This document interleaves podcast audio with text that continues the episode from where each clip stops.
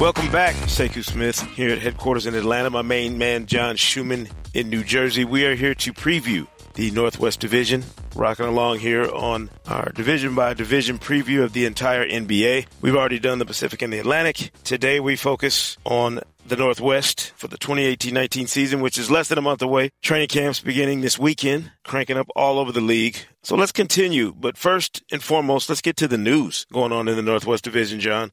A reported trade request for Jimmy Butler. He wants out of Minnesota and apparently wants to go to either the Los Angeles Clippers, the Brooklyn Nets, or the New York Knicks. Judging by previous trade requests from all star players, superstar players around the league, and the fact that they never go where they've asked to be traded, what are the chances Jimmy Butler lands in one of those three spots? It's a good question. There's no reason for the Knicks to trade for him right now. I guess the one reason would be to have him in house and have that home team advantage in free agency next year. But other than that, like he's not going to make a difference in their season. I don't think with Porzingis out for at least the first couple months and sort of minimal talent otherwise, I think it's not a feasible or not a. I think the sit Knicks should sit tight, basically. Mm. The other teams make a little bit more sense. The other question is what Minnesota would want back if they're going to trade him. Are they looking for a combination of young players and picks, or are they looking for more like a package what San Antonio got for Kawhi Leonard? I would think that. I think in Thibodeau's situation, I'm. I think you would guess that he would want more of a veteran package, yeah. a win now package. Yes, yes.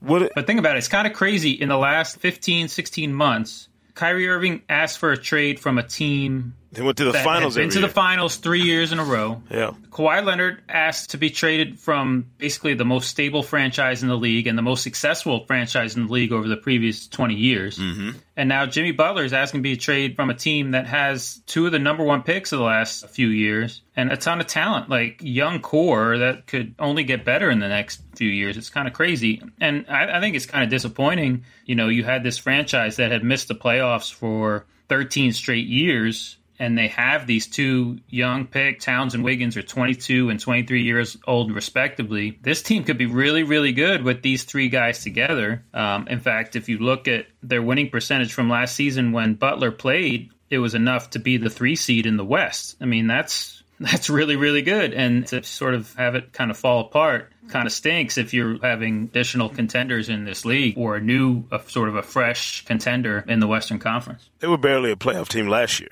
I mean, I understand that there was a lot of promise surrounding that team, but I saw them in the first round of playoffs. I didn't think they looked like a team that had great chemistry. They didn't look like a group that was oh know, yeah. I mean, together. that's part of it. Like, and I'm not saying I disagree with him wanting out. You know, if there's issues there and he doesn't like the environment, I get it. It's just disappointing that they couldn't make the most of what they have. Sure. You know? What do you think his departure does to the Timberwolves' prospects for this season in terms of they lose him and whatever they get in return, they're not a playoff team, or do you think they could ride Towns, Wiggins, and whatever else they have and whatever else they might get in return and stay in the playoff mix? I think they could if all things go right. If they get a, a good solid package that a solid, like we said, win now package in return, and if Towns and Wiggins take a step forward, especially on the defensive end of floor. Like I said, they're 22 and 23. You know, why can't they get continue to get better? Right. Interesting. We're going to find out uh, in the next few days. Tom Thibodeau reportedly has no interest in trading Jimmy Butler, which I agree with that stance from the team and from the guy running the show. You know, you don't buckle to that demand unless you absolutely have to. There would have to be a point of no return you get to with Jimmy Butler before I would do that. Isn't it that now? Like, Uh, how do you deal with you know two of your best players not getting along or, or disliking each other basically? Or maybe all three of their, your best players disliking each other. How is that going to work out in training camp and going into the season? Like it's not. I would imagine it's not going to work very well. That's why you you know if you're jimmy butler you feel like you maybe have some leverage. And i'm sure the social media back and forth since the request was reported hasn't helped but, you know, looking at the division, I didn't have the Timberwolves with Jimmy Butler trying to win the division. So it's not like this changes my perspectives for them this season. I still think they're a team that's kind of on the, the borderline of even trying to make the playoffs in the West. So whether they had a, a happy Jimmy Butler and a happy locker room or not, they weren't the team I would be picked to come out of this division. The team that I do think has a chance, and that was the third seed in the Western Conference last year, was Portland.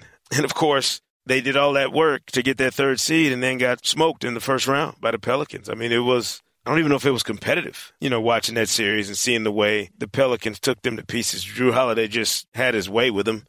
Um, Anthony Davis, pretty much the same. The Portland Trailblazers don't have the kind of flexibility shoe that allows them to do a whole lot, you know, in terms of changing their roster or changing their DNA even. What what can you do if you're Portland and you're locked in with some of those salaries they have in terms of making this team better? I mean, I think the one chance, the potential for improvement comes from uh, a Zach Collins, mm-hmm. um, seven footer going into his second season. You know, we saw potential for him to be a, a floor spacer, a guy who can make an impact on offense. Other than that, I mean, I like I like the addition of Seth Curry if he's healthy you know, I think their bench did take a hit with the departures of Davis, Napier, and even Connaughton mm-hmm. to to a lesser extent. But Curry's a great. Sh- I mean, Curry is a terrific shooter. He shot 41% on catch and shoot threes two seasons ago. Didn't play at all last year. Mm-hmm. So it's a new look. It's a different look. I don't know if the ceiling is any higher than it was last year. I think the size in the backcourt remains an issue. I mean, those as talented as those two guys are, Lillard and McCollum plus Curry, they're really small. Like if if you assume that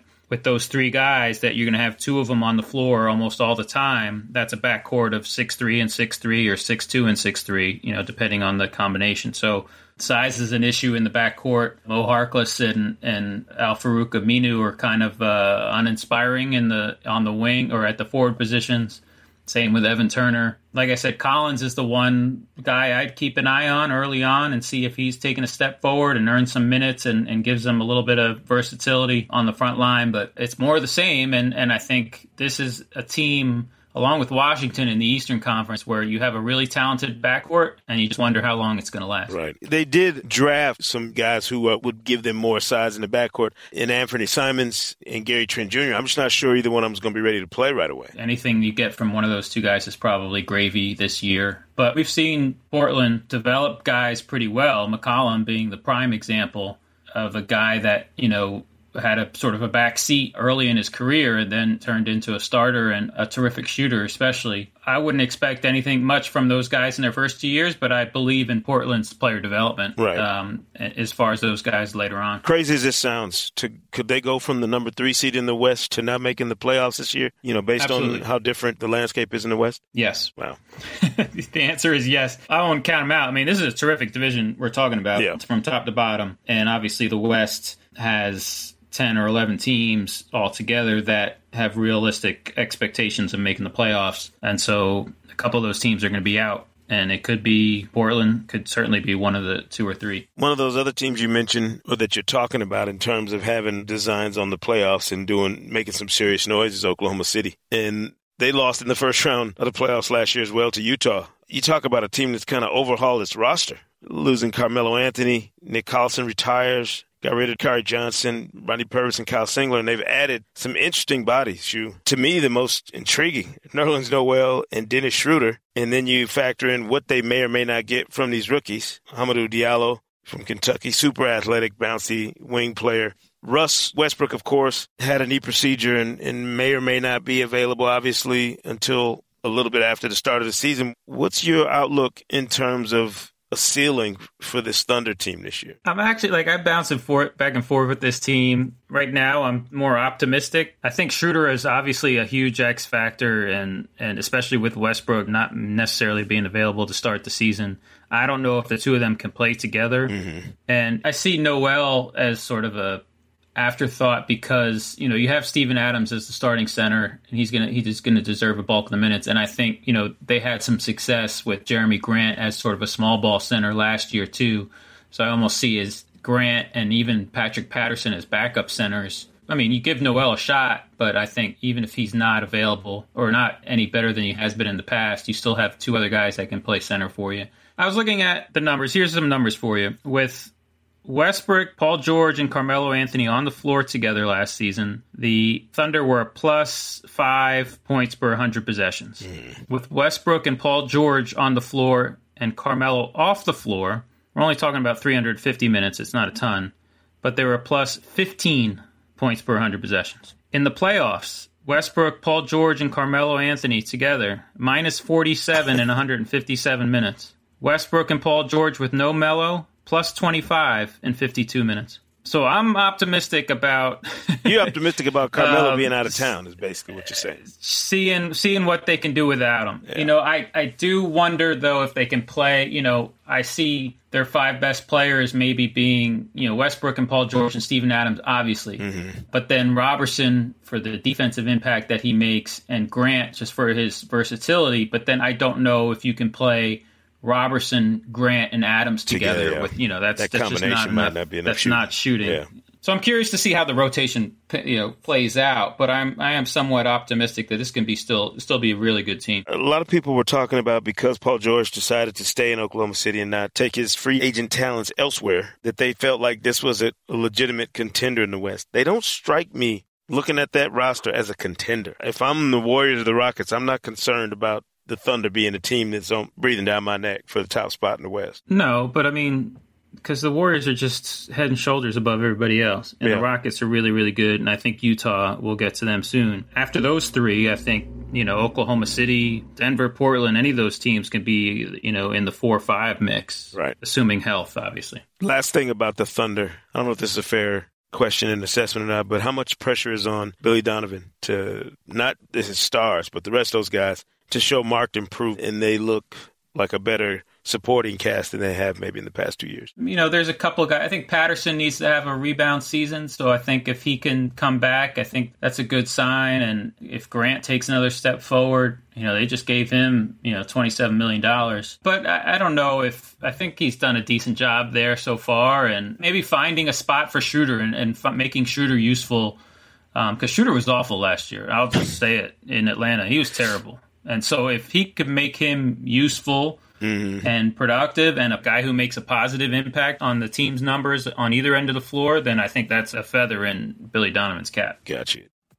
You mentioned already the team that I'm most intrigued by in the Northwest Division, and they didn't do a whole lot in terms of additions in the offseason, but it's the Utah Jazz, and they've got a guy in Donovan Mitchell who, if what we saw last year into the playoffs was any sign, shoot, this guy is not just going to be electric. I mean, he's got a chance to be a superstar. What does that next step look like for Donovan Mitchell in his second season in the league? I think a big thing will be shooting off the dribble. He shot 29% on pull up threes last season. He was basically, along with Westbrook, one of the worst uh, high volume pull up three point shooters in the league. Mm-hmm. But if that's something he refines, I mean, he's got a solid form, I think, you know, and, and if that's something he refines, he could become that much more dangerous. Because, I mean, if you're worried about him pulling up from three, that opens up one things for others, but also opens up drives for himself, you know, with a little hesitation or whatever to get to the basket. And we know he's great at getting to the basket. I had one number that's kind of crazy for him. Mm-hmm. His usage rate in the playoffs, he basically used 32% of the Jazz's possessions when he was on the floor. That was the highest usage playoff usage rate for a rookie in the 22 years for which we have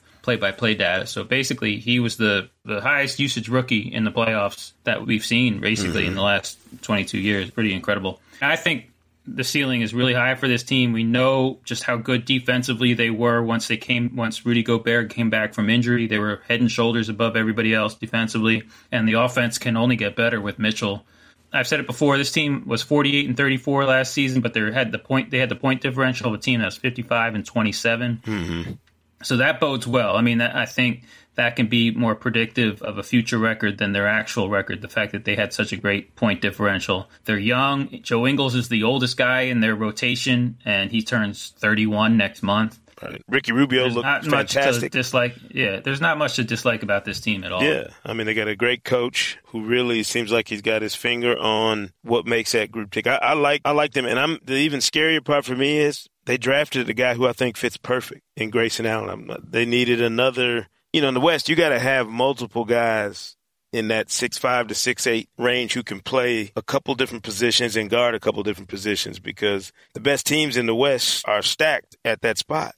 And I thought for what they were doing at 21 in the draft, Grayson Allen was actually a good pick. My glaring question about the Jazz, though, is about somebody else that they were really excited about when they drafted him. And he hasn't had a chance to stay healthy enough, long enough to really show us what kind of player he is, but he looked good in flashes in the playoffs. Is Dante Exum? Do you think he's the answer for them as a backup in that guard rotation? Maybe gives them a, a sixth or seventh man maybe that can come in and be a factor? I don't think he needs to be the answer, honestly. No. Um, he's a guard who can make an impact defensively. Obviously, his offense is still a question. Mm-hmm. But if you stagger the minutes of Rubio and Mitchell, I mean, you have your two point guards right there, right? Like you're you can start Rubio and Mitchell together, Rubio at the point guard, and then you can take Rubio off the floor, and Mitchell is your point guard, and you bring in Alec Burks, even an Allen, you bring uh, Royce O'Neale. That's the other thing I like about this team is they have versatility. You know, they start big with Favors and Gobert, but then they play small with either Ingles or Crowder at the at the four. And I think it's the, basically the same sort of situation in the backcourt. If